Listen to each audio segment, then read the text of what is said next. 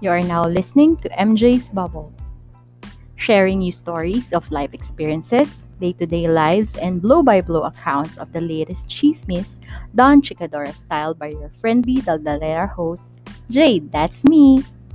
Come in and join me in my bubble as we talk, laugh, cry, and learn in today's episode.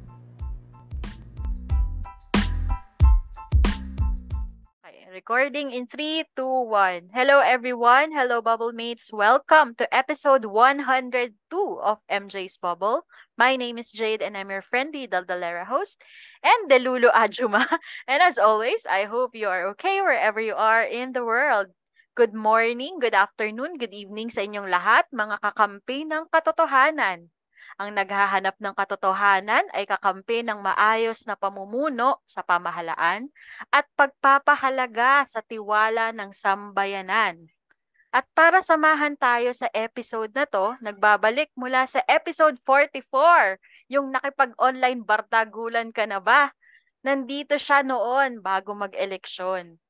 More than one year na mula na luklok yung ating mga leaders, babalik ang host ng On Point Podcast. At yung pinagkuhanan ko nung BBM, bayad, bo- bongbong bayad muna. si Professor Franz Merida. Hello, sir. Dagha. Ay, ano ba? Magandang gabi. Paano ba yung magandang gabi sa Cebu? Maayong gabi. Maayong gabi sa inyo.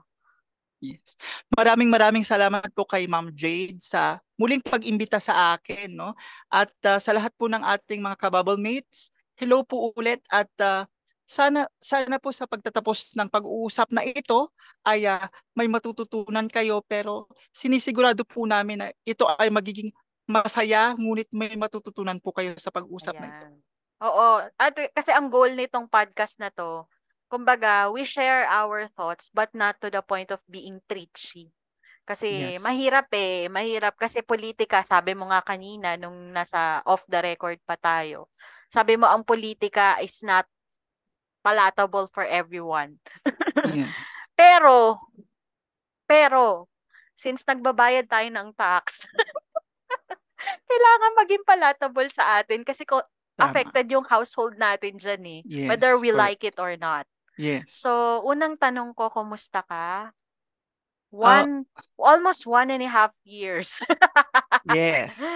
Uh, unang-unang gusto kong simulan sa salamat sa pangungumusta dahil ang pangungumusta na ito ay uh, nagbukas sa akin ng space na ilabas lahat ng ating mga nakikita at alam ko naman nararamdaman ng iba eh. So, Uh-oh. yun, sa lahat salamat sa pangungumusta na ito dahil magkakaroon tayo ng pagkakataon na ilabas lahat ng mga hinaing natin at uh, lahat ng mga hindi masyadong magandang nangyayari sa administrasyon na ito. Uh, okay naman dahil number one, walang choice. Kailangan maging okay dahil siguro kailangan pang magpaliwanag. Pero again, sasabihin ko, I do not hold the monopoly of all the information, pero sa kung anong kaya ko uh, at sa simpleng paraan, tayo po ay nagpapatuloy na magpaliwanag ng mga bagay-bagay, lalo na patungkol sa politika. At least tuloy-tuloy siya whether favorable o hindi sa iyo yung naging resulta ng ano yes. ng election. Hindi siya tumigil, hindi ka nawalan yes, hindi ng talaga. hope. Hindi ka nawalan yes. ng hope nung hindi nanalo yung manok mo.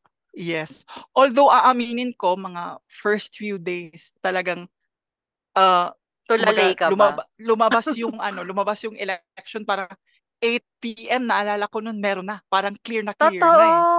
Oo, parang 8 p.m. pa lang yun. Uh, parang alam ko na. Tapos may mga friends na ako from other school like UP kasi may na-interview na ako from there. Tapos they became my friends kasi sila yung pinaghanapan ko ng mga experts. Mm-mm. Tapos chinat ko pa yung isa, sabi ko, Ma'am, anong plano nyo? Sabi ko sa kanya. siya, siya, anong, anong ibig mong sabihin ko? Anong plano mo? Eh, 80% na 8 p.m. na eh. Parang, Mm-mm, ang bilis. klaro na kung sinong mananalo. O, Oo. ang bilis. Sabi ko, ang bilis ng transmission ng votes. Sabi ko, ako, yung plano ko talaga is mag-abroad pero wala akong pera. Mm, Sabi ko, mm. wala akong pera pero hindi ko alam, parang nanginginig ako noon. Parang sabi ko, eto na ba talaga? Parang naramdaman yung feeling na eksakto was the feeling that I felt last 2016 pero mas grumabi pa. Mhm. Kasi this, parang this, th- the political families are from Marcoses and Duterte. Sabi ko, my God, ano nang gagawin natin? Times Parang, two. paano na ako mag, paano, oh, paano na ako magtuturo ng history? Hindi ba? Totoo. Parang, oh, parang hindi, parang na, nalilito ako, parang nanginginig yung, tapos yung talagang, parang May 10, 11, gano'n. Parang sinabi ko talaga sa parents ko na pahayaan, hayaan niyo ako na parang hindi ako, ay actually kumain, naalala ko nun, ah, kumakain pa din ako, naliligo. Parang ginagawa ko pa din yung routine ko araw-araw.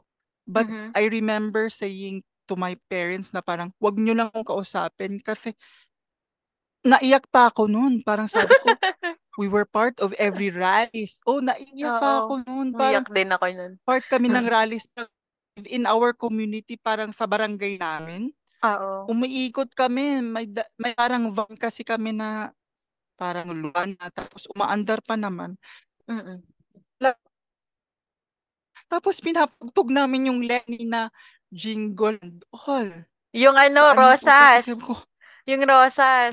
Tugtog namin, tapos, iba may wireless microphone siya. Habang Oo. tumutugtog yun, nag, nag ano din ako sa mga tao na vote for Lenny. Ganun. Sabi ko, lahat ng effort na yun, tapos Mm-mm. ng pagsigaw ko sa rally na wala. So Oo. yun yun. Pero mga isang araw lang yun tapos parang, parang I, I, I, kinulect ko yung self ko. And then, nagtuloy kasi kailangan magpatuloy. Kasi kung Totoo. wala, hindi, Wala na parang, talaga. hindi ako pwedeng, oh, hindi ako pwedeng mawalan sa direksyon dahil Mm. ah, nung nanalo sila, parang naisip ko mas kailangan na may magdala pa. Although, alam ko naman maraming nagdadala nung politika, no? In as far Oo. as I'm concerned, marami. Oo. Pero para sa akin, may audience na kasi din yung podcast ko contest. So parang Mm. hindi ko din pwedeng pabayaan. So Totoo. yun, parang, Naalala ko si Xiao Chua, ano eh, tawag dito. Um, sabi niya nung nanalo nga yung mga Marcoses, ano, tawag dito, mas mahirap yung trabaho nila kasi babantayan nila yung history. Mm. Trabaho nila kasi tawag dito, kailangan nilang bantayan yung kasaysayan. Kasi nga may threat na mabago.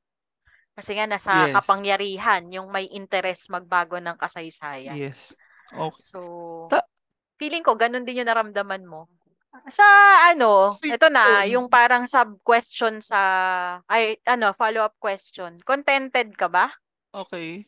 Kasi wala ka naman tayong choice kundi tanggapin yung resulta eh. Contented ka ba? Sa performance, uh, maraming hit and miss. Ah, maraming miss, misses pala. Marami siyang ano, sayang yung platform. Sayang platform in the sense that um they they they able to forge sa pagkakaalam ko post eds history ah sa voting sila yung pinakamataas eh, 31 for Oo, 'di ba? Bongbong Majority Marcos. daw talaga yan eh. yes Hindi plurality eh. Oh, yes. 32 million for Sara Duterte and they could have used it uh, to do better. For example, dito sa for example, no, magbibigay tayo ng dito sa bigas. I Mm-mm. believe na parang ano lang naman eh. Uh, pwede namang sigurong daanin sa policy. Mm-mm. I don't I don't want to be just specific, no? Kasi parang sabihin tayong too preachy or whatever. Pero I believe na pwede namang daanin sa policy kung whatever the problem sa bigas, no? Dahil kanya naman yung smooth sailing sana yung yung ah, pagbigay ng solusyon sa problema sa agriculture kung nagkaganon kung ginamit lang yung ah, very good support. Although ang nakikita ko ding problem dito sa agriculture hindi siya nag-a-appoint talaga ng secretary Mm-mm. dahil sa sa, sa, polit, sa political science kasi um dapat ang e- punong ehekutibo o ang presidente ay dapat nakafocus siya sa pangka, sa pangkalahatang departamento. Hindi dapat siyang talagang nakafocus lang sa isa. Mhm. And yung pagiging pagka-appoint niya sa Department of Agriculture ay na-overstretch siya o parang ganon. parang hindi ko din alam ha, kung bakit hanggang ngayon hindi pa siya nakakapag-appoint. Although may lumalabas na balita na meron daw mm-hmm. na yung sabi lang sa balita is business conglomerate, hindi talagang pinangalanan. Yun. Mm. So Hindi yun. ba si ano yan, Mr. Palengke? Charot. o kahapon nga, parang lumabas siya, parang nagkaroon na ng mukha. But uh, sa pagkakaalam ko, prior to the election, parang kinakausap na siya because kung alam ng lahat, uh, second cousin ata siya ni Liza Oo. Araneta, yes. So Oo. parang ang ang rason dito is I believe no, ang rason dito is parang parang gusto niyang patunayan that the brand of unity is functioning to some extent dahil galing siya sa uh, banner ng Liberal Party. O mm-hmm. yun. Yun mm-hmm. yung gusto niyang patunayan pero I doubt if uh, the leadership of uh, the leadership of Marojas will reinvigorate the unity as an image dahil hindi hi, although wala naman akong uh, question sa kanyang performance pero mm-hmm. again uh, people will always remember him as a banner from the Liberal Party so Yun I nga. think I Yun think nga. hindi masyadong uh, but uh, strategy wise ito ay napakatalinong uh, hakbang Move. no Oo. sa sa pag-reinvigorate ng uh, ba, uh, uh, narrative ng unity as an Oo. image pero to to the extent if it will invigorate the unity as an image uh, that remains to be seen pero kasi tama yung sinabi mo no yung pro, yung promotion ng or invigorating nung unity as a brand kasi 'di ba meron siyang mga inappoint na not necessarily tao niya merong yes. tao ni Duterte merong yeah. galing sa term ni Pinoy 'Di ba si RC Balisacan ng finance ba rin? Finance ba si ano? Tapos si Ben Benjamin Joknog under Yes. Duterte siya, 'di ba? Kumbaga marunong naman siya mag-appoint. Oo. Yes, uh, marunong marunong siya kasi from uh, from different ano all yes, I have to give credit to the Marcos administration yung mga economic managers niya especially sa NEDA napakaganda. Oo. Siguro Mm. pam a- ang reasoning ang reason behind dito is I believe pangbawi siya sa lahat ng mga uh, inappoint niya niya for political convenience din. Dahil aminin natin may mga inappoint mm-hmm. din siya na for political convenience lang. And that's and that's understandable kasi kung maalala niyo po sa lahat ng mga nakikinig no sa pag-uusap na ito kung maalala niyo uh, yung pag-forge ng power ni Marcos at ni Duterte ay galing po sa iba-ibang coalition. Ibig sabihin ng coalition, uh, iba-ibang party. At mm-hmm. ang problema dyan, pag galing sa iba-ibang coalition, ay you have to satisfy their the political interests. needs also. Yes. so, he has to strike the balance in appointing uh, from friend number one to friend number two hanggat mm-hmm. sa masatisfy lahat nila yon So, yun nga, ang palagi ngang ini-expect ng uh, mga experts, no, na talagang malulusaw itong uh, brand na unity na ito as to when hindi nila ma-pinpoint but talagang kung makikita ninyo from the inside parang meron ng mga cracks talaga. But from the outside uh, I would give credit to the team of the administration for making it seem like wala pa. But kung Oo. titignan ninyo ng maayos, Magaling sila magtakipan, ano? yes, magaling yung packaging nila, yung parang pag ah, damage control, yung Oo, kanilang tinatawag. But uh, yun nga, yun ang pinakamahirap dito talaga sa ganitong kalakaran ng politika na parang transactional politics. Mm. Dahil bukod sa sarili mong partido, Mm. na partido federalismo ay uh, isasatisfy mo din yung party ni uh, former President Gloria Arroyo na may mm-hmm. tao din siya sa kabinete mo and alam naman natin si President Gloria may ambisyon din. Totoo. So kailangan ding magbalanse. So yun, uh, ang uh, expectation sa administrasyon na ito is malulusaw at malulusaw. Eh, kung hindi man, posibleng uh, mag-create pa siya ng bigger faction. Mm-mm. Yun. Mm-mm.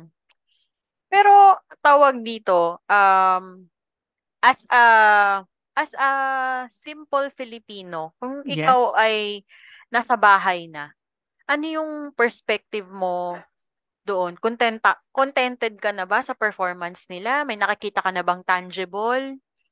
Kung ikaw ay i-apply mo yung, kumbaga pag nag, nag-uusap kayo ng nanay tatay mo, um, or ng mga kaibigan mo na hindi nag-aral ng political science, masasabi mo ba na, napagkukwentuhan nyo ba na meron na bang tangible dito sa government? Or wala pa ba? Papunta pa Meron. lang, ganun. Meron, Okay. merong merong me- merong talagang rel- relatable na parang masasabi mo na ah, itong parte na to parang parang hindi talaga, parang hindi maayos. Itong bigas, itong problema ng bigas, itong Mm-mm. problema ng sibuyas dahil ano eh, yung bigas kinakain siya, staple siya sa atin. Mm-mm. Unless kung ikaw ay kamote eater as an diet. alternative, no? o kaya nagkikito diet, hindi ka nagkakanin. Kasi hindi, yes, hindi mo talaga masasabi na parang si classmate A na middle class, eh, hindi siya maapektuhan dahil hindi siya nagra-rise. O si classmate letter D na medyo below the poverty line, lahat kasi kumakain ng bigas. And Mm-mm. this brings me to the survey, the latest survey, na Mm-mm. masasabi kong talagang naramdaman ng mga tao yung ah, problema or na may Mm-mm. problema dahil medyo, hindi lang medyo, but significant yung kanilang pagbaba ng kanilang, uh, Approval rating. yes, yun. Mm-mm. Significant siya in the sense that, uh, ano kasi, more than 10 points. I think 15 points yung kang Ma- kay Marcos no, and 11 points yung ang kay laki. Duterte. Yes, Ang malaki laki. talaga. Sobrang malaki. That's why it's significant. And yun nga, parang dito mo it's an eye-opener na talagang kailangan mangialam ng tao Mm-mm. sa usaping politika kahit na medyo maingay, magulo. Kailangan Mm-mm. mangialam eh kasi apektado tayo sa kahit na Mm-mm. anong polisiya man. Dahil again, nagbabayad ka ng tax. Kahit hindi Mm-mm. man siya directly, yung mga binibili mong dilata, may tax ho yan. Hindi nyo lang Mm-mm. nakikita sa resibo pero meron. So parang Mm-mm. sinasabi mo na, ay hindi naman ako kasi 'di ba yung mga kung familiar tayo sa tax natin, yung mga Income tax. below oh yes, yung mga below 10,000 if I'm not mistaken, wala silang tax. Mm-mm. Walang 'di ba? income tax. Oo, walang income tax. Pero Pero may mga VAT. yes, yun. So dapat mangialam pa rin kayo kasi may nari, may may naririnig ako dito sa kanto-kanto namin na parang yung parang below 10,000 siya so wala siyang tax. Sabi niya, wala naman kaming ano diyan kasi sabi ko, kuya, bumibili ka ng dilata, bumibili ka ng ano.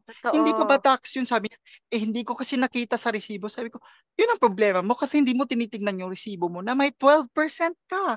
So kung ano man yung binibili mo, may ambag kang 12% dyan. So hindi ito basta-basta. Although hindi ko naman pinupush agad-agad lahat na Mm-mm. makilahok sa politika dahil very overwhelming siya eh. Pero Mm-mm. pwede naman nating simulan paunti-unti. What is Mm-mm. paunti-unti? Like magbasa ka ng diary, magbasa ka ng dyaryo, makinig ka sa radyo, makinig ka sa internet, makinig ka sa usap-usapan, tapos kung ano man yung na na-absorb mo, i-compose mo yon tapos maari mo yung sabihin na or makaka-create ka ng thoughts doon na ah, ganito pala yung pag-uusap sa politika. Kailangan Mm-mm. tayong kailangan natin ilublob yung sarili natin talaga kahit Mm-mm. papaano para eh tayo ay updated, no? Kung Mm-mm. may mga hindi magandang polisiya, kailangan natin makialam para kung kailangan nating sumigaw na tama na, makakasigaw tayo ng talagang maayos at yung makakasigaw tayo ng may alam talaga sa Mm-mm. issue. O kaya kung hindi niya man masimulan ng ganun kalaki na magbasa agad ng mga madami or makinig sa kung ano-ano, pakialaman niya na lang yung resibo niya, 'di ba? Saan Yes, nang tignan gagaling tong tax na to? Ano bang yes, nangyayari dito? Bakit ko yes, kailangan bayaran to? Kasi 'di ba parang kapag inaral mo yung resibo, nakalagay doon yung actual na presyo ng produkto, plus yung buwis. Yes. So, saan And nanggagaling yung buwis? Anong ginagawa dun sa buwis na yun, di ba? yes. And trivia lang sa mga hindi wal, hindi masyadong familiar no. Yung 12% tax eh kay Senator Ralph Recto yan. I remember may isang election 2004, 2006. Hindi siya nanalong senator kasi siya yung nagpasa ng 10% pa noon dati, 10% tax. Tapos Mm. naging 12. I remember that was uh, passed or nagsulat niyan si Ralph Recto and then there was one election cycle na hindi siya nanalo. But then sa Dahil susunod, dyan. oh, dahil sa pagpasa niya ng 10% tax. Yun lang, wala nang trivia lang yun para sa mga Mm-mm. Ah, may natututunan tayo dito sa MJ's Bubble ah. Ang dami na nating natutunan. Wala pa tayong ilang ilang minuto pa lang tayo. Wala pa tayong 30 minutes. So ito na sabi mo nga, nagbabayad tayo ng tax. Yes. Natutuwa ka ba sa nangyayari? Ito, Well, magbibi- magsasite ako ng dalawa example. Yes, okay. Yung president natin kasi nag-birthday sa Singapore para Yes. manood ng F1 race. Yes. Sumakit ba yung bulsa mo nun? Ayaw mo nang tumingin. Ako ayoko nang tumingin sa payslip nun eh. Ako, aside sa hindi ako tumitingin sa payslip na lang talaga kasi alam ko parang sa sa 15 or sa 30, hindi ko lang masyadong alam kung saan yung binabawas sa tax, no. Ayoko na talagang, ano, ayoko na talagang manood na lang ng news. Talagang that time. Parang, parang may, parang may news detox ako. Kasi parang Mm. kada, ano ko sa TV, parang nagre-react ako kaagad. Oo, Tapos oo. binabantayan ako ng parents ko na, bakit ka ba react ng react? Sabi ko, ay kasi ayokong mamatay ng ganito na lang. Parang, my God, Mm-mm. gusto ko naman mabuhay ng parang wala. Although, I mean, siguro, siguro, no, parang pinagpe-pray natin na it's culture kasi yung corruption eh. Parang Mm-mm. naka-embedded na siya. Pero ayoko namang sabihin na dahil culture siya, kailangan Wala masanay na tayo. O Oo. parang ayoko din sabihin na parang, ay, pero ayoko nang mag-news yun. Pero sandali lang naman, tapos I turn it on kasi kailangan nating maging updated. Al- although, yeah, masakit siyang isipin at lalong masakit pa is may nagde-defend pa din, no? Hindi ko din Totoo. alam kung saan saan nanggagaling sila.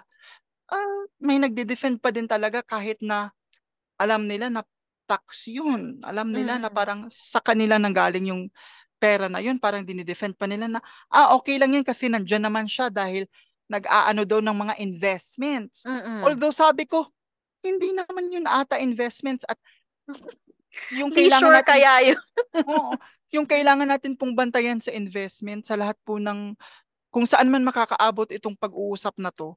Ah, yung lahat po ng pag-uusap tungkol sa investments ay hindi pa po siguradong ma- may investment talaga kung hanggat memorandum of agreement or understanding pa lamang po. That's only in paper, not un- not unless may pinirmahan silang contract and not unless may groundbreaking na sila.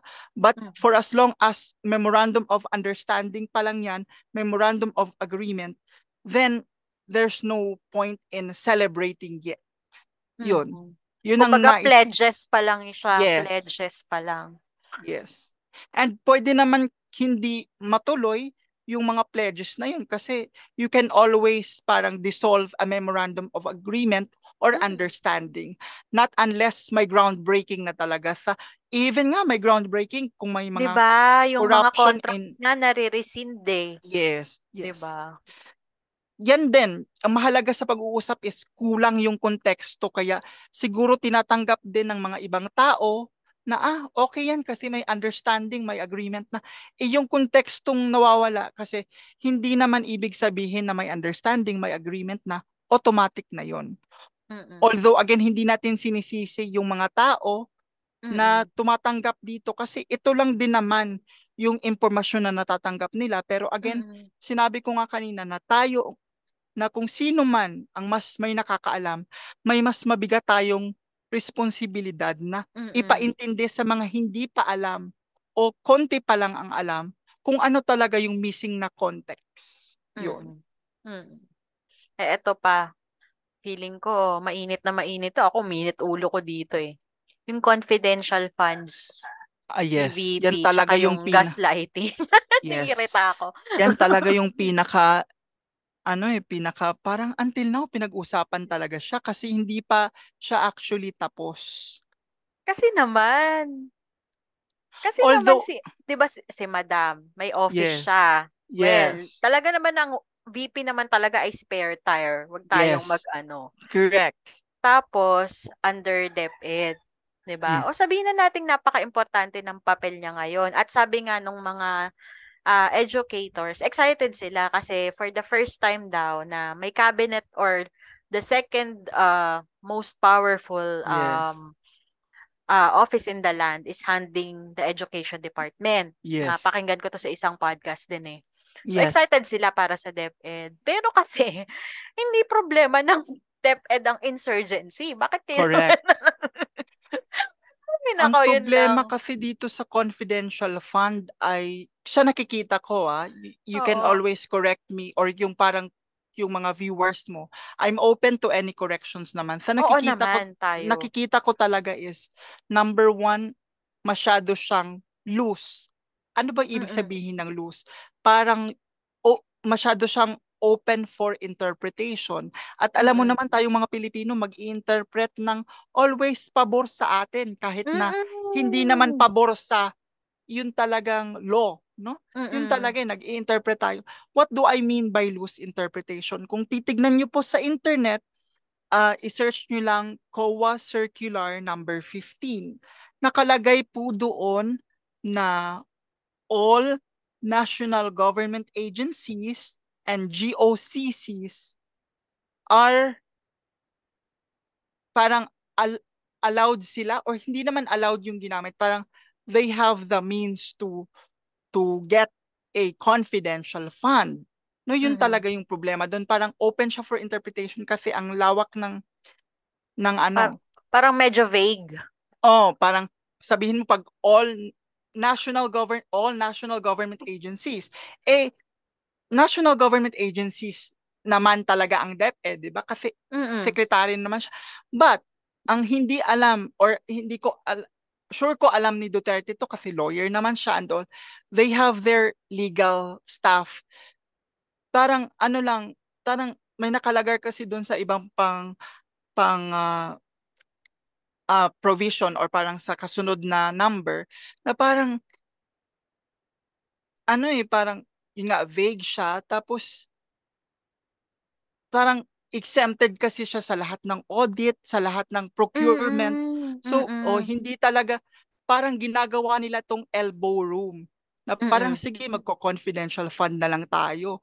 Mm-mm. So, I suggest na parang lagyan talaga sana ng COA noon na parang ano ba ang agency na pwedeng makatanggap ng, Ng confidential, confidential. o ng Hindi kasi confidential fund. parang ang po ang problema ko dito kasi 'di ba nga kino-question yung paggamit niya ng confidential fund. O sabihin Yes. na nating sabihin nating ginamit niya pang monitor ng insurgency, eh bakit niya pa nilabel as confidential fund? Hindi niya nilagyan Yes. ng proper allocation, 'di ba? Yes, correct. Which is masisilip siya doon kasi hindi naman pro, hindi Hin- naman sakop ng DepEd ang ano, Yes, hindi niya mandato yun. intel, Yes, 'di ba? hindi niya mandato yun. Yun, yun din. Yung parang, oh my God, sa lahat ng legal team mo, hindi ka ba nag-iisip? Pero we can connect this, that, parang, that attitude of Madam Vice President, we can connect this na parang, mayor pa lang siya, meron na. So parang sa tingin ko, nasanay na siya na parang sa Davao, parang ikaw yung madras, ikaw yung madam doon na parang, alam mo naman, pag local government, pag mayor, parang nasasanay ka na, oo ma'am, sige ma'am, ganyan. E iba naman yung parang pag Oo. national level talaga, Para parang siyang bantay sarado, oh, parang bantay sarado ka, di ba? Pag national na- national level.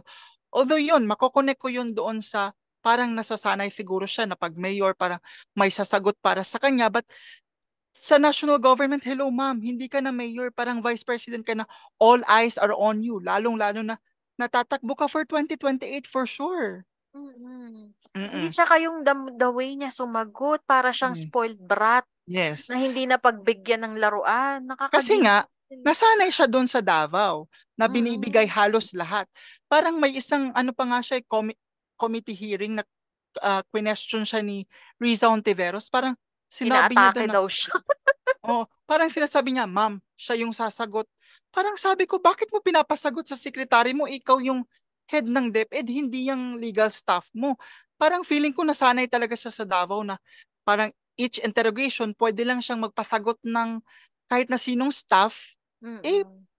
parang nasanay talaga siya sa mayor na thinking. Although, gano'n naman talaga siguro, di ba? But I guess this is a, a reminder again to our public official na iba yung local level sa national Mm-mm. level. Kasi pag national level, talagang tututukan ka. Talagang Mm-mm. uh, expectations are on you. Yes. Again, yes, yun. Yun. Uh, parang uh, nasanay si Madam Sara na may sasagot, na may uh, Mm-mm. de-defense sa kanya. Parang mayor pa din yung thinking niya. And ako, talagang kailangan niyang lumabas doon. Kung, Mm-mm. lalong-lalo na kung tatakbo siyang presidente. Ang only consolation ko na lang, eh baka ma-realize niya before 2028 na, huy, napakahirap pa na maging presidente. Or parang, yes, yun na lang yung consolation ko na parang, ang hirap Sana maging mapagod siya, no? wala, wala na lang, parang ayoko nang tumakbo. Kasi Mm. parang ngayon pa lang, parang my God, kung ganito yung presidente natin, hindi tayo makakahinga. Totoo. Grabe talaga. Pero kasi, in fairness sa ibang LGU leaders, like Vico, si Vico Yes. napakaayos. Yes, meron naman din talaga, no? Oo. Meron Na din talaga. parang, bakit bakit ito mga hindi naman hindi pa naghahangad sa national pero bakit parang siniseryoso nila yung mandato nila na dapat may Yes. command responsibility. Yes. Bakit ito Ka- si ate girl ay Kasi ano din, parang yung kay Vico naman na side, parang bago pa kasi siya, hindi pa siya nakakain ng sistema. mm, Oo. Bago pa, very idealistic, very ano, very passionate pa siya.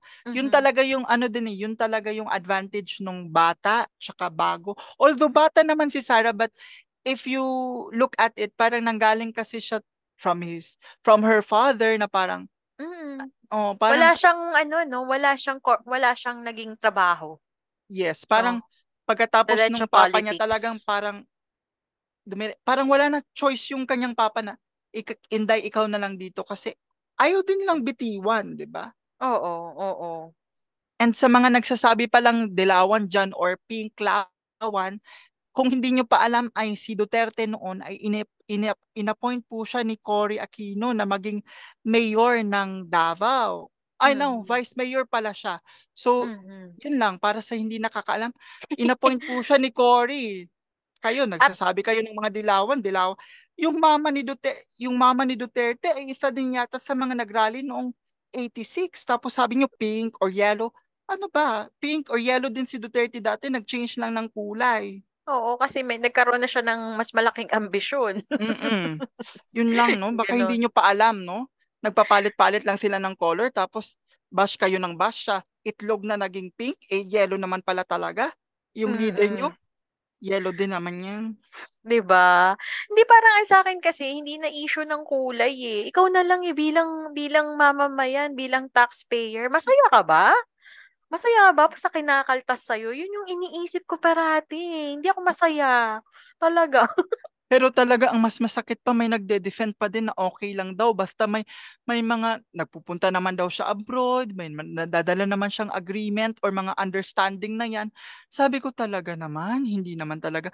Pero hindi ko sila inaano ha kasi mahirap din naman talagang intindihin yung konteksto ng hindi Mm-mm. pa sigurado yung agreement or understanding na yun. Pero talaga naman pwede namang magbasa, pwede namang makinig sa mga podcast na ganito kung pwede lang. Hindi, Sir Franz, kasi ganito, ikaw na lang, 'di ba? Halimbawa, ikaw, tayong dalawa. May pinangako ako sa iyo, oh, bibigyan kita ng 1,000 na. Pero hangga't hindi mo na re-realize yung 1,000 na yun, drawing lang yun, 'di ba? Yes, hanggat walang binibigay sa mga palad mo, wag kang ano. Oo. Oo, hangga't walang transfer transaction nung ano, transaction Yes. ano ng GCash, wala pa rin yun. So Drawing hindi pa lang. hindi talaga ah magulo ang administrasyon na ito. Again, sa sinabi ko nga kanina, sayang yung kanilang napakalaking mandato, sayang mm-hmm. yung kanilang um, uh, mandato sa Senado at Kongreso, no? Na, kanila yung numbers talaga eh. Mm-hmm. Uh, pwede namang magpasa ng makabuluhang uh, policy although talagang parang hindi talaga nagamit ng maayos. Totoo. Parang ano eh, parang sinabi nga nung ibang analyst na parang itong Marcos na ito, parang ang pinag-isipan lang talaga is kung papaano manalo. Papaano manalo. Hindi yung pa, oo, hindi pinag-isipan kung paano talaga yung good governance and leadership. Yung oo. parang paano lang talaga manalo. Yung yes. pagka paano, paano parang ano, manalo tayo tas bahala na. Let's yes, cross the bahala bridge. na kayo diyan. Let's cross the bridge when we get there. Parang, Kasi hindi oh, wala na wala namang re-election sa presidente ito. Bak ang ibig ko sabihin, kahit na magpalpak siya sa four years niya, talagang idediretso niya to sa six years kasi wala naman tayong re-election. Mm-hmm. Hindi naman katulad sa Amerika na parang after, after four years, kung years pangit, or, or ganun. O kung pangit ka, papalitan ka, di ba? Dito mm-hmm. hindi, diretso mo kahit pangit yung 1, 2, 3, 4, 5 mo, tutuloy ka pa rin sa 6 kahit na Oo. wala. So, Grabe. Ganun, nakakapa- hindi... Nakakapagod isipin, no, na 5 yes. years to go. Yes. Pero Yun. kailangan, kailangan tuloy-tuloy lang ang pag-uusap. Oo. Totoo, tuloy-tuloy ang pagbibigay ng ano, ng information. Yes. At tuloy-tuloy lang din ang pakikialam kasi at yes. the end of the day, yung mga sweldo natin ang nababawasan. yes, correct. At tayo Tama. ang narakaramdam ng inflation, which yes. brings me to one question pa. Yeah. Kasi 'di ba 'yun nga nasabi mo kanina na may nagde-defend pa rin dun sa nagde-defend pa rin sa administrasyon na yes. may mga pledges naman, yes. ganito, ganito. Pero kasi may mga naririnig ako kasi 'di ba DDS ako dati, tas natauhan yes. lang ako. so, yung mga finalo ko dati ng mga DDS um DTS influencers, they were um they were converted to being to ano, to believe or to lean into BBM kasi ayaw nga nila si Lenny. Okay. 'Di ba? Yes. Pero sila-sila na yung nag-aaway ngayon. Yes, correct. Ang saya. What do you think of that? Parang ikaw ba, vindicated ka ba o mga siraulo kasi kayo, continuity pa nga, ah, 'di ba? Ah, hindi sig- siguro hindi parang kung may ibang word pa sa vindicated kasi ayoko namang ding sabihin na talagang ah ayokong Puti nga sa inyo. ayokong maging oh, parang ganon kasi um again, kumbaga, baka doon sa time na yun, ito lang yung talagang gusto nilang i-receive na information, o talagang Oo. ito lang din yung gusto nilang paniwalaan. Ayokong sounding that kasi mm, ma- may chances naman talaga eh. Pero tama ka no, nag nag-aaway sila and again hindi ito mabuti, no? Mm. Lalong-lalo na kay Marcos kasi this will directly hit him, no? And talagang nakikita mo sabi sabi nga ng iba baka nagkulang sa ayuda. Sabi ko baka nga. Mm. Meron daw, meron daw ganun. Mm-mm. And talagang kung isipin mo bago nangyari ang lahat ng to, they seem to be very powerful in the sense na nakakabago sila nung image nung sinusuportahan nila. Mm-mm. No, na Nakokontrol nila yung narrative yes, eh. Yes. Pero mm. parang uh, parang ngayon parang nagwi-weekend na sila, no? Again, parang babalik... wobbly yung support eh, no? Yes. Doon sa president. Yes. Parang ako, again, babalik ako dito sa sinabi ko kanina na ito ang talagang problema ng transactional politician na parang for political convenience lang. Madaling mag-wane yung support Mm-mm. at uh, ito ay inexpect na ng ibang eksperto, no?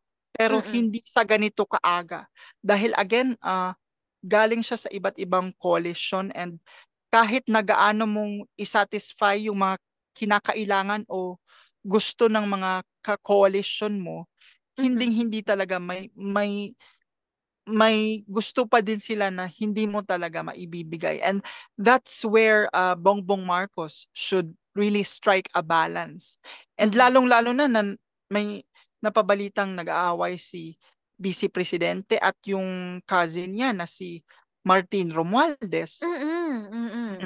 And ito yung ito yung rason na ginagamit ng iba na kasi parang i-realign ng or re-align ng uh, lower house yung 650 billion na budget ni Sara Duterte in as far as the house is concerned parang re-align ni Martin Romualdez parang ito yung ginagamit na parang kasi nag-away sila before parang ito yung gante Oh my God, revenge Speaker. ano pala yan? Yes. Revenge tactic pala yan. Mm, parang hindi naman niya sinabing talagang gante, no? But the way I see it, uh, this, th- parang ito yung uh, pinapa, parang they're heading to this point na Mm-mm. rini-realign ni Martin Romualdez itong lahat ng budget. Dahil Mm-mm. parang gusto niyang, dahil may ambisyon din ho siya Oo. na magpresidente. So Oo. ginagawa niya ang lahat to parang demolition job ito para kay Madam Sara Duterte. But again, uh, kailangan nating tandaan na hindi pa tapos ang budget, may pag-asa pa siya sa Senado.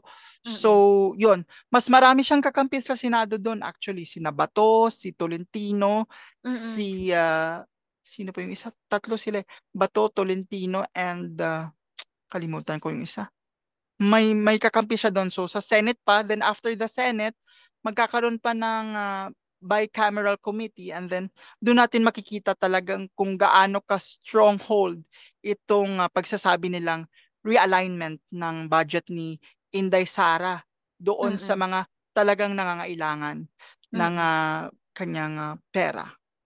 Oo nga pala, nabanggit mo kanina yung mga out of convenience na kailangan niya ng sinibak, no? Di ba tinanggal niya si Trixie, tsaka si ano, yung campaign manager niya, si Vic. Ah, yes. Di ba Yun early din. in the term? Yes. Number one, uh, again, bago pa lang yun, parang two weeks, right Oo, in di the, parang two weeks in the, after the oath taking, parang tinanggal niya niya yon. Ah, kasi parang yung balita is, hindi, parang hindi na pagbigyan ng, parang siya yung sacrificial lamb. Kung naalala niyo po, Oo. may, may issue sa sugar, Oo, importation ng oo, sugar oo. na pinirmahan ni Marcos. Tapos na-discovery pala na, bakit mo pinirmahan to or bakit ka nag-order ng ganitong tons? Eh, Mm-mm. paani na tayo ng mga sugar. So, siya yung ginamit na sacrificial lamb kasi siya yung parang itinuro na kailangan Fall mong guy pala, no? Oo. Parang ikaw yung sacrificial lamb na parang siya yung tinuro na dahil sa iyo ganyan, ikaw yung nagsulsol. So parang Mm-mm. kakaawa naman. Again, uh, this is a again uh, wake up call, no? Kung Mm-mm. sino pa man yung tatakbong presidente o o kahit na anong posisyon sa politika, uh, napakahirap po ng uh, uh, ng uh, kumbaga yung pag, pagtakbo ninyo ay political convenience lamang dahil Mm-mm. talagang marami kayong isa-satisfy na ano at marami kayong uh, magiging sacrificial lang para lang patahimikin at gawing smooth sailing yung inyong cabinet member. At doon naman kay Trixie, parang tinanggal niya ata yun kasi right after that, parang naglabas ng parang inano yata siya ng Supreme Court, parang sinuspend. Eh Mm-mm. parang ayaw naman niyang magkaroon ng appointee na parang sinuspend ng Supreme Court. So talagang right after that, tinanggal niya. So yun, gano'n Mm. naman talaga eh para to to to parang safeguard and parang Mm-mm. damage control din na parang yung cabinet ko is strong, is okay. Talagang i, i, i-out mo yun. Isa din yun sa mga suggestion ko, no? Kung ano, Mm-mm. kung maririnig nila to. Kailangan mag-appoint na si BBM ng Secretary of Agriculture, which is mukhang si Marojas.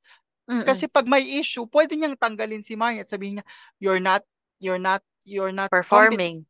Yeah. Parang hindi, kasi kung siya yung ano, siya yung, siya yung magdadala nito, parang klarong-klaro talaga, tapos fly in, fly out pa siya sa kahit anong bansa. pababayaan. Oo. Di ba? Although naiintindihan ko po din yung reasoning niya kung bakit siya yung nag-agriculture talaga. Kasi number one, this is, this was his campaign promise na Yan parang nga. pababain yung bigas. Yan nga iniisip ko eh, pinoprotektahan niya yung promise niya. Kasi kung ibang Yes. tao nga yan, hindi niya ma... Kumbaga parang wala na siyang full control dun sa Yes. pagbaba ng bigas. Eh wala Parang- na siyang wala na siyang ano, wala na siyang natupad. Yes. Parang gusto niyang sabihin na, pag presidente ang nandito, talagang tututukan ko to. Kumbaga, Oo. uh, micromanagement. Pero I guess, hindi naman siya nagma-micromanage kasi fly in, fly out siya eh. Totoo, Hindi siya totoo. nakikita, mas nagsasalita pa nga siya sa labas ng bansa kesa dito. So, dapat Mm-mm. mag-appoint na talaga siya. Para Mm-mm. kung ano man, eh, mababuffer ng secretary na yon yung kapalpakan niya. Totoo, totoo. Ah, ito pa, pala, pero ano, ah, meron lang akong ano, na na-unfairan ako dun sa pagsibak kay kay Madam Trixie. Alam mo kung bakit? Alam mo yung time ng election, alam mo ba yung mga trolls or yung mga yung mga nakikipag-online bardagulan? Yes. Galing sa narrative ni Trixie lahat yun. As in si Mm, Trixie kasi, parang, 'di ba, lawyer siya. yes. Siya yung nag siya yung gumagawa ng guma, ginagawa natin. Siya yung naggagawa ng in layman's term Mm, doon sa side nila. okay. So, parang So parang mo hindi man yung lang siya mga nabigyan ng ano, na parang sa Oo, ginawa pa- niyang lahat Oo, na hindi kayo effort. nanalo kung di dahil kay Ah, Trixie Promise kasi siya yung alam mo yung yung sa ano ba yun, yung tax, yes. yung hindi nabayaran. Ah, yung mga, oh yes, yung Oo, yung parang utang defense nila. nila na ano na 123 million o bakit something. hindi ano, bakit hindi bakit hindi sinequester? Yung ganon. Yes. Galing kay Trixie yun. Kumbaga, hindi man lang siya nabigyan ng sa mga effort niya. Oo. Pero remember, that's politics. That's how we Kaya play nga. politics here. So, mag-iingat-ingat din kayo sa mga politiko na didikitan ninyo. Yung parang, Totoo. yung parang yung walang record talaga. Or yung, Mm-mm. sige, kung may record man yung gusto nyo, sana yung marunong tumupad sa usapan. Hindi yung parang gagawin lang kayong sacrificial lamb kung nagkakapiitan na. Oo, pitpitan na. Hindi kasi parang 'di ba nga lahat sila Duterte. Tapos Mm-mm. parang napilitan lang sila mag ano talaga, mag ah, continue to BBM on the Yes. promise of continuity. Yes. Kasi ayaw At nga saka din nilang parang maano ng nagkala- ICC si ano. Nagkalamat din sila dito sa pivotal ni ano eh, ni Marcos sa US kasi parang si Duterte talaga siya, pro-China siya. Parang Mm-mm. after nung par- parang naalala ko after nung parang parang na-clear out na talaga ni Marcos although hindi naman niya sinabi niya ah, US na talaga tayo ganyan. Parang Mm-mm. may mga actions lang siya na pivotal sa US. Parang Mm-mm. doon nagsimula yung mga pro Duterte na parang hindi na parang maganda yung ano niya, hindi na maganda yung Mm-mm. pakikitungo sa kanya. And number two, yung ICC na yan kasi parang, parang, well, parang the pivotal to the US is equals din yan sa pivotal nung ICC or pag-come in kasi Mm-mm. ang US naman is pro, parang gusto nila na parang maano talaga yung may sala, di ba? Oo, oo. Mm. So doon talaga nagsimula yun eh. Until now, yung mga sasot, ganyan, yung mga Mm-mm. yung yung Maharlika talagang tuloy na tuloy sila, no? Eto'y Tuloy na tuloy. nakakatawa. 'Di ba dati magkatambal si ano, si Thinking Pinoy tsaka si Sasaso. Ngayon Yes. magkaaway na sila. Promise. Yes. Nakakatawa. Oh, promise. Kasi yung isa, alagang-alaga ni ano, alagang-alaga ni President, ay ni Yes. First Lady. Pinag-aral pa sa UK. Yes. Tapos eto nga, pabor siya sa China. Nakakatawa talaga, promise. Parang talaga again, uh, Marcos has to strike the balance in in in many ways, no? And in Mm-mm. whatever forms, kahit ano man yung gawin niyang balance diyan kahit nag-tumbling pa siya, he has to ano eh, he have to parang strike the balance kasi we're heading towards the midterm elections and kailangan niyang um, to act as if unity is still a well, viable pa din naman, no? But Mm-mm. kung magtuloy-tuloy ang ganitong problema, tapos magtuloy-tuloy ang mga surveys, talagang lagapak to kasi kung titingnan ninyo sa survey na pinalabas ng ah, Pulse Asia, yung bumaba yung numbers nila, hindi pa kasali dito yung mga issue ng confidential fund. Yung sa bigas pa lang to, eh how much more sa susunod na survey kung Mm-mm. kasali na to. So, ako feeling ko lal- lalagapak pa sila sa pangalawa kung magtutuloy-tuloy ito. Dahil Mm-mm. ano eh, parang malapit siya sa sikmura talaga. Kasi pagkain siya. Totoo. Unless ayaw mong kumain dahil nagda-diet kayo, hindi naman pwede Ako, yun. hindi ako nagda-diet. Sorry. So, ganon. Oo. Sa tingin mo ba wala na tayong pag-asa? Kasi yung inflation, parang ano ba, um, forever na mato nating ano. Tsaka anong masasabi mo nung reflection ng bansa natin, yun sa nangyaring ano, airport controversy? Na yung 'di ba yung may kumain daw ng pera? Actually, o hindi daw. parang May kumain siya immigration, dun. parang immigration ata, ay, Sa from, ano, im- sa screen checking na ah, siya. okay. Ti- Kumbaga, bago ka pumasok sa boarding gate, Um, yun yung, yun, parang may pag-asa pa ba? Yun yung unang tanong, di ba? May Oo, pag-asa. may pa. Ako naniniwala ako na meron pa. Although matagal, matagal na laban ito kasi ano eh, nakatanim na sa nasa utak ng mga tao dahil ito sa mis and disinformation. And number one, kailangan natin labanan yon. Paano ba natin lalabanan? Ah, again, ang maipapayo ko lang is magbasa, Mm-mm. makinig at patuloy na Makialam. oh, matuloy patuloy na i-expose yung sarili natin ah sa usaping ganito. Dahil ako naman hindi ako pwedeng mawalan ng pag-asa dahil bansa ko ito at ah, wala na akong ibang kakapitan at wala ding ibang kakapitan yung bansa ko kundi ako. So kung lahat tayo mawawalan ng pag-asa, wala patay ang ang ah, bansang to and ayaw nating mangyari mangyari yon no although alam ko din na sa ngayon at ah, siguro hindi naman sa mga su- susunod na panahon no dahil sana an namulat na tayo no Mm-mm. na napakahirap mahalin ng Pilipinas sa ngayon pero Mm-mm. sana sa susunod na taon eh ah, mas mula tayo ganyan. Mas may Mm-mm. pakialam na at ah, tayo ang ah, talagang makakatulong lang. Kasi kung ayaw mo din na tanggapin ang lahat ng to ibig sabihin nun ayaw mo talagang magbasa ayaw mong makinig wala din. So magsisimula ito sa individual talaga sa atin. Maghanap Mm-mm. ng inspirasyon kung saan man kayo makakahanap na buksan ang ating mga mata at isip no lalong-lalo na ang puso na ah, Mm-mm. ito ang ano eh ito ang politika sa Pilipinas at may pag-asa pa. Doon naman sa pangalawang tanong doon sa ah, officer ng isang sa sa check-in o sa airport. Ito ay reflection talaga nung ano kawalan ng opportunity Mhm. and maibubunton ko lang to talaga sa government kasi sila yung ah, palagi kong dinidescribe to eh. Parang kung sa isang bagay, sila yung may malaking pala sila. Parang they are the ena- enabler talaga sila na parang enabler in the sense na madali naman na gumawa ng polisiya na tumaas yung sweldo ng mamamayan. Tama, Madali tama. naman gumawa ng polisiya na bigyan sila ng tamang benepisyo. Dahil kayong Mhm. gobyerno eh, kayo yung humahawak o pwede nyong kontrolin yung ah, bureaucracia na gawin yon. And Mhm. and uh, again kanya yung Kongreso, kanya yung Senado. Napakadali, no? Mm-mm. Oh. Bakit again, bakit nagawa ni Duterte na parang magbigay ng ayuda noon in just 14 days, yung parang Mm-mm. sa amenda sa tax. Bakit hindi mo magawa yan in 14 days? Isa yun naman. Sa madaling sabi, hindi mo talaga priority. At saka yung Mm-mm. mga Pilipino, hindi naman yan sa masipag ka o hindi. Hindi na ngayon Totoo. yung yung narrative na yan. Yung parang Kahit anong masipag sipag mo. kung walang opportunity, wala ka talaga. Totoo.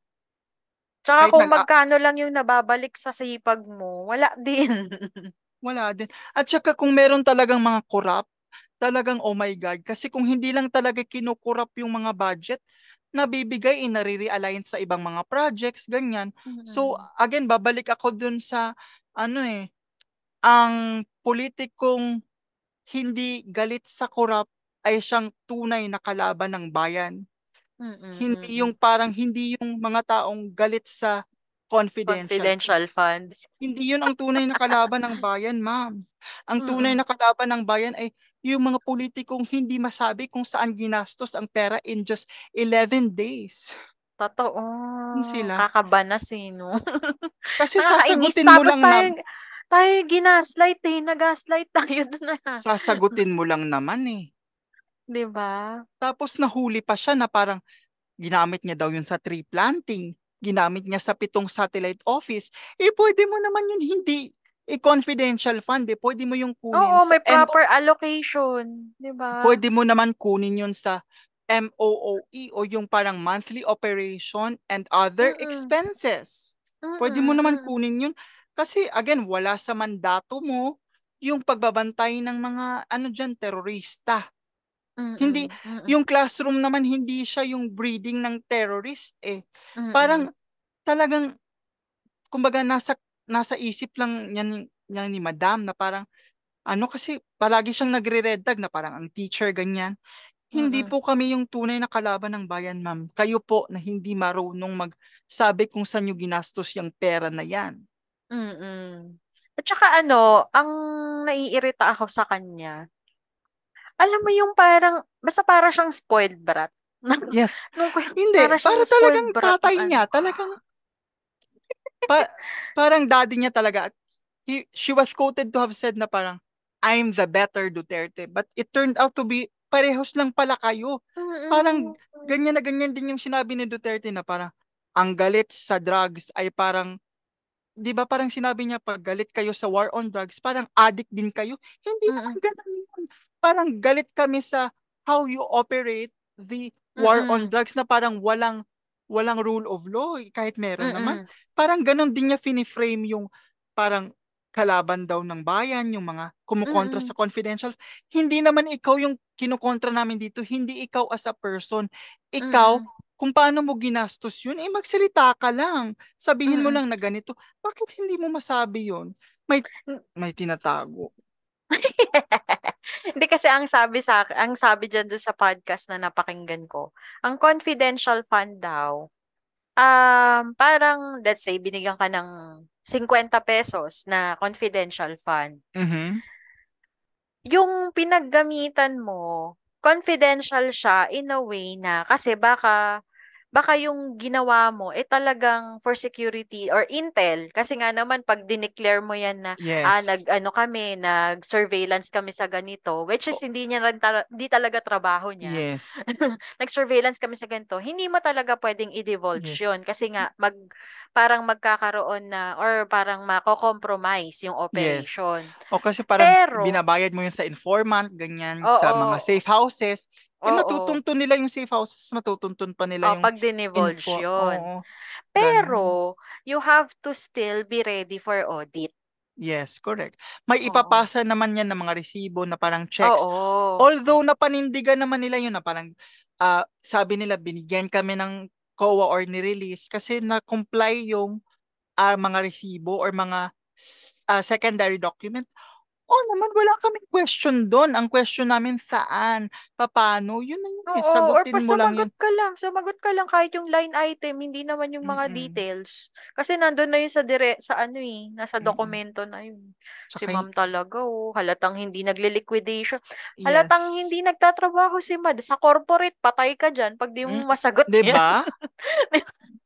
Parang, hindi nga, parang, di ba, kung sa corporate, kung nagbabudget last year, or kung may savings man, parang, di ba, kung, for example, 2020, kung may budget kang, may natira kang budget, parang, di ba, pag sa private, ano yun, parang, for next year, dahil hindi mo pa yung nagamit, parang, un, parang maliit lang din yung ibibigay na budget mo sa ano. Oo. At saka may mga resibo pa yun din. Parang Hindi, tsaka tatanungin, question, bakit nakagkaroon ka ng ganong savings? Oh, Anong Oh, yes. ginawa? Anong hindi Oh, mo yes. ginawa? Kasi parang unutilized fund yun, eh, dapat gamitin mo Oo. yun, di ba? Oo. Kasi budgeted yun. Oo. Eh, dito sa poli- Tapos, bigla, pag biglang lumobo yung expense mo, o bakit lumobo? Mm, So, parang Yes. mahirapan ka i-defend yung next budget mo. Kung masyad, Yes. kung under, kung under expense ka, parang hindi mo nagamit yung, na-utilize yung budget mo for Yes. last year, then hihingi ka ng mas malaking budget for this year. Eh, hindi mo nga Yes. nagamit yung Gamit, last year. yes. 'Di ba? Yeah.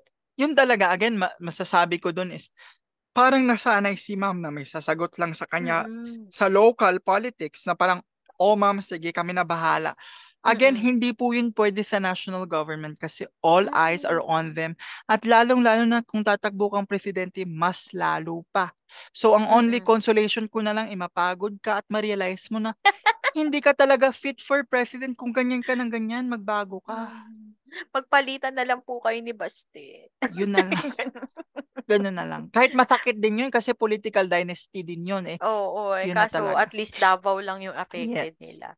O yan, bumalik tayo sa Davao. Sa October 30, may local elections, barangay level elections. Yes.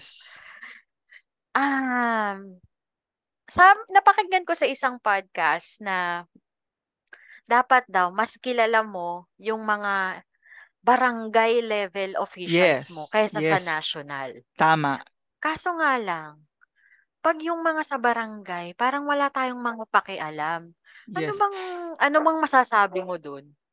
Um, number one, uh, I would say na hindi naman tama na parang tama yung ano natin, yung culture na tama in the sense na yung attuation natin na parang hindi masyadong kilala kasi parang na na ano na siya, eh, na ano na siya sa culture na parang ang barangay ay isang maliit lang na unit sa Society. sa o sa society or sa sa politics talagang sila yung maliit na unit barangay. Pero tandaan natin na maliit man siya at directly tayong naapektuhan kung hindi masyadong maganda yung serbisyo at sistema ng barangay. At nakita mo naman doon sa pandemic Ayuda no? last. parang nakita natin na per may mga barangay na very fast yung pag-move ng kanilang ayuda, meron din very good, no? At saka doon din natin nakita na pa, yung sistema na Mm. medyo hindi din very good. Tama ka doon, ah, kasi hindi naman natin talaga kilala. Because Mm. siguro ngayon nga walang walang ano no kasi maliit lang siya na Awareness. yes, maliit lang siya na unit. And Mm. isa din nakikita ko is Ina-underestimate ano, yes. ina-underestimate yung power ng barangay level Yes. elections. Pero tandaan po natin na ang barangay ang unang ano siya eh, parang first line of service of first Oo, line of services natin sila na Oo. kung hindi masyadong maganda yung serbisyo, talagang impact siya. Mm. But again, um ang isang nakikita kong problema dito is matagal yung naging eleksyon. So parang nakalimutan na kasi after five years na to eh, yung Mm, next election. Parang ah, para sa akin nakalimutan na yung halaga ng Mm. barangay election kasi this after five years ngayon lang tayo bumalik ng paghalal nung nung ah, barangay officials natin. No, Mm. ang magandang gawin dito is again tama yung sinabi mo, there should be awareness among ah, our officials no at saka talagang sana ay meron din tayong magawang parang hindi man siya debate but I'd like to call it a town hall meeting Mm. or parang nabilong siya sa fo- ah, FGDs. Yan yung focus group discussion na parang Mm, mm, mm. ilalahad ng ating mga barangay yung kanilang plano kung meron man o Mm. ano yung nakikita nilang problema at ano yung maitutulong nila para ah para makilala din sila ng ating mga kababayan. Dahil ako guilty din ako diyan eh kasi yung barangay din namin ay medyo absentee. No, again, pero tandaan natin kung absentee man yung barangay, ah yung barangay captain mo o chairman, ah panahon na para palitan siya. I mean, um, makilahok tayo ngayon kasi ito na yung chance natin na palitan sila kung naging absentee man sila sa mang, sa mga nakaraan na panahon. Al- Although again, masasabi ko din again, kailangan siguro at talaga patuloy na makilahok at ah, patuloy na magmasid, no? Ah, Mm. mahirap siya kasi ano nga eh, parang ang tagal na natin since na nagbalik ng ah, sa pag-uusap tungkol sa barangay election dahil na-postpone na ng na-postpone but eto at bumalik na tayo sana eh makagawa tayo ng paraan na ano no i-expose at maibalik yung ating Mm. interes sa ah, paghalal ng barangay official dahil again Mm. ah maliit man sila pero sila ang first line of responders natin at dapat mas maganda talaga yung ano yung serbisyo dapat nila para Mm. mas lalo tayong ma-encourage na at ma-cultivate yung ating thinking na dapat mag kung maganda sa barangay natin dapat pataas ng pataas maganda din Mm, yun. Ang galing, ang galing, ang galing. Eto na, last na. Final, Okay. ano mo, final question. Okay. Would you agree na yung pagiging apolitical is a lack of concern sa bayan? Ah, okay. Ako, uh, per- personally, uh, not necessarily or not really. Kasi again, nung sinabi ko sa iyo off-air, uh, iba-iba yung proseso ng mga tao, iba-iba yung pagtanggap nila sa mga usaping ganito. Uh, kailangan lang siguro nila maghanap ng inspirasyon no ng ng tao o ng personalidad na makapagbubukas ng kanilang social and political awareness. Siguro masasabi ko, swerte lang ako at tayong nag-uusap ng uh, ganito ng about politics no na maagang nabuksan yung ating puso at isip sa political and social awareness. Pero again, um, madadala ito sa mga again may may may isa akong suggestion no. Siguro sa eskwelahan dalasan yung uh, pagtuturo ng social sciences subjects katulad ng mga civic works, yung mga Mm-mm. about government talaga kasi social science nandito uh, tuturuan ka ng social justice, Mm-mm. ng uh, civic works, doon eh nabubuksan. Uh, I, I may not encourage them to really get into social science kasi sinasabi nga nila walang walang pera sa social science. Kami ng mga political science graduates, walang walang kapera-pera. Ewan ko lang sa mga kabatchmates ko, no? But that's, uh, there's, uh, there's a truth to that na parang Mm-mm. walang pera sa social science. Pero again, kailangan dalasan yung pagtuturo ng social science subjects kasi dito mo matututunan yung mga about social justice, poverty, about government. So, yun ang isang uh, maipapayo ko. And again, exposure, nothing beats exposure. At siguro, huwag madaliin yung pagbubukas or nung journey mo sa pagbubu- pagbubukas ng social and political awareness. Darating at darating tayo doon basta't simulan sa mga maliliit na pagkilos. Uh, Again, Mm-mm. pagbabasa ng ng dyaryo, pakikinig sa radyo, pakikinig sa mga usapang maliliit sa barangay, hindi naman kaagad uh, makisali ka.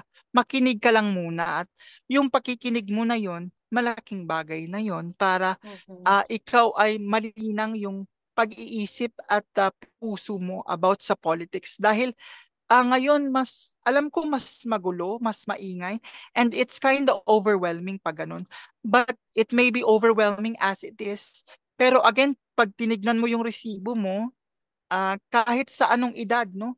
Pag pag uh, pag sinasabi ng nanay mo, bili ka ng dilata, may 10 to 12% VAT ka. Magtanong Mm. ka, saan ba galing? Saan ba pumupunta Napupunta. yung 12%? Yes, yung pera mo sa health ba, sa education ba? Simulan mo doon at siguro naman hindi ikaka hindi ikakaubos ng brain cells ng nanay mo ang mag-explain kung ano ba ang Mm-mm. 10 to 12% tax. Magtanong talaga.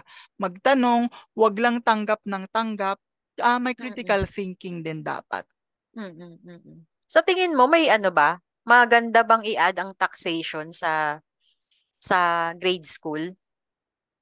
Sig- siguro ako doon ako sa ano eh, parang kailangan siya i-add simula grade school meaning grade 4, grade 5, grade 6. Mm-mm. Doon Mm-mm. siguro sa senior high kasi parang mas ano na eh. Mas Medyo kaya na, na yung isip Oo, nila. Yes. Oo. Yung tsaka yung basic lang, no? Sana yung Mm-mm. basic lang ng taxation at tsaka yung siguro basic yung economics talaga, yung law of Mm-mm. supply and demand, yun nagsisimula yun eh, basic Mm-mm. lang. Oo. Mm-mm. Simulan natin sa maliit na pagbubukas, no? Subukan Mm-mm. natin. Mm-mm. Kasi nung high school kami, well, hindi lahat ng high school pareho ko ng curriculum. Yes. May economics kami. Yes. May economics. Pero hindi hindi kasi standard yung curriculum namin. Swerte kami. Pero yung taxation, ano na yan, parang nung nag-boards na ako, doon ka na. Yes.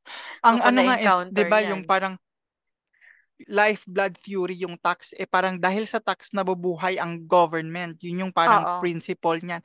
O dapat yun, yun mismo yung life blood fury. Simulan muna sa pag-explain ano ba ang ang halaga ng tax, ano ba ang epekto ng tax kapag nalalagay siya sa tamang programa o ano ba yung Mm. epekto ng tax kapag kinukurap siya. Diyan Mm. muna, simulan muna sa mga maliliit and I'm sure children will appreciate it. Basta Mm. yung pagkakadiscuss lang ay simple at masaya. Oo, oo. Yun. Depende talaga sa discussion eh. So, yun. Yes. Ang dami naming natutunan sa'yo. Sana kahit Grabe, putol-putol yung internet.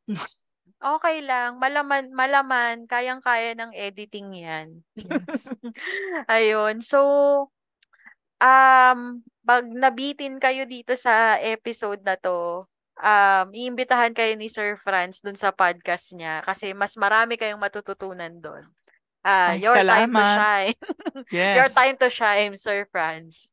Ah, unang-una, again, nais kong magpasalamat kay Ma'am Jade at sa lahat ng Bubble Natics sa patuloy na pag pagsubaybay nyo kay Ma'am Jade. Talagang marami tayong natututunan hindi lang sa politika kundi sa buhay-buhay at nais ko lang sabihin na may podcast din ako katulad ni Ma'am Jade, no? Medyo Mhm. uh, sa politika, sa personal stories din at mga advocacies ko. At again, salamat po sa muling pag-imbita at sana hindi kayo nadala at may kasunod pa. And sana may natutunan talaga kayo dahil ah, yun naman talaga ang ah, purpose ng podcast na ito. Maraming maraming salamat po. Oo naman. Ayun. Ah, yung pag-ulit, syempre, asahan mo yan. Pag medyo na high blood na naman ako. Ikaw na naman yung huhugutin ko. Ayun. So, ayun, maliban dun sa podcast ni Sir Franz, meron din tayong mga mga kapatid na podcasts na hindi man sila Yes. nagfo-focus sa politika, pero syempre, dagdag sila sa information na nadadigest natin para hindi tayo, kumbaga, parang, parang panimula dun sa hindi lang tanggap ng tanggap para maka-contribute sa ating critical thinking. So, yung mga friends natin like Kislot Chronicles, Backtrip, um, Paki Podcast, shit, ah Tayo Podcast, um, Barbeshies, ayan, mga lawyers yan. Tagay Talks, mga nurses yan from Ireland. Tapos, yung Architox, mga arkitekto yan from Macau and Hong Kong. So, yung mga nakalimutan ko, pasensya na. Wala yung listahan ko. Tsaka ano, gusto ko lang din magpasalamat dun sa mga bumate, dun sa pag-celebrate natin nung ika-100 nating episode. So, maraming Yes. salamat sa mga Congratulations. Oo, salamat sa mga sumama sa lahat ng kasama ko sa episode, lahat ng mga pumayag mahatak, mga nakikinig pa rin hanggang ngayon. Tsaka ano ko lang, basahin ko lang yung Spotify, yung ano eh, may ginayahan ako na segment nito eh. Kasi pwede ka na palang mag ano, Sir Franz, pwede na kasing mag-feedback directly sa Spotify. Ah, okay. Meron na pala yun. Oo, baka kasi may mga nagfi-feedback na doon sa'yo kapag nagre-release ka ng episode, i-check mo lang siya sa Anchor. Ah, okay. So, parang i-approve mo siya, mailalagay siya doon sa direct na episode. Ah, okay. Titingnan ko yun. Ayun. So, yung nag-feedback sa episode 101, si John, sabi niya si Sailor Mars daw yung trip niya. Kasi ano to eh, about about dun sa mga dating mga pinanood natin, yung mga nag-fanboy at fangirl sa J-pop.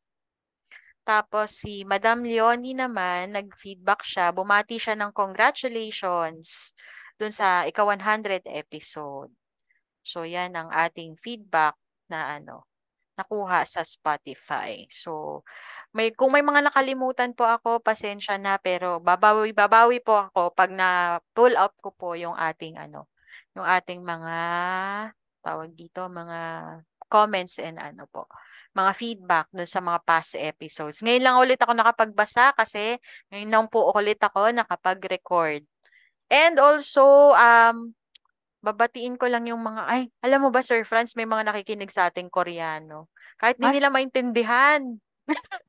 nakikinig ano sila ng sayo, intro. Ayun. Ayun, nakikinig sila ng intro at saka ng outro ko. So, yun. Anyo nga sa'yo.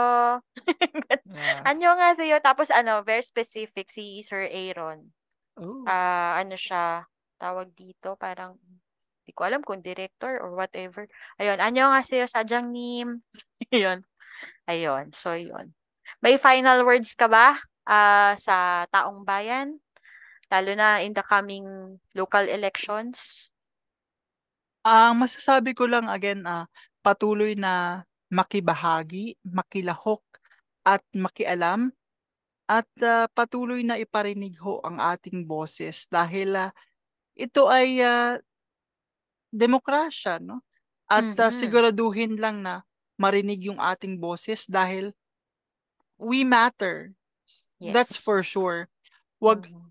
kung una man uh, nahihiya kayo o natatakot again uh, magsimula sa maliit na pahakbang magbasa makinig makilahok and then once you form that voice or that knowledge and then there you can you can be part of the conversation especially about politics napakagaling wala na wala na ako madadagdag ang masasabi ko lang kanina ko lang na ano ang mapanuring mamamayan ay kakampi ng katotohanan at ang mga kakampi ng katotohanan ay ang mga uh, deserving sa tiwala ng bayan Yes. Yun lang masasabi po namin. So, kayo man ay may pasok bukas o GY pa, magtuturo o magtatrabaho sa corporate world, I hope you are safe wherever you are in the world. Bye! Salamat, Sir Franz! Maraming maraming salamat po.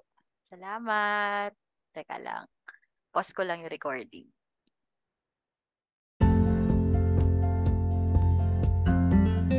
Naaliw ko ba sa episode today? Aw, thank you!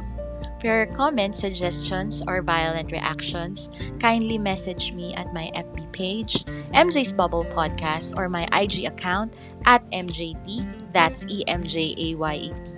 Pa-like and follow na rin po para makita ninyo yung excerpts or clips ng bawat episodes. Also, kindly click subscribe to my Spotify account and also in your favorite podcast platforms for you to be updated sa future episodes. Bye!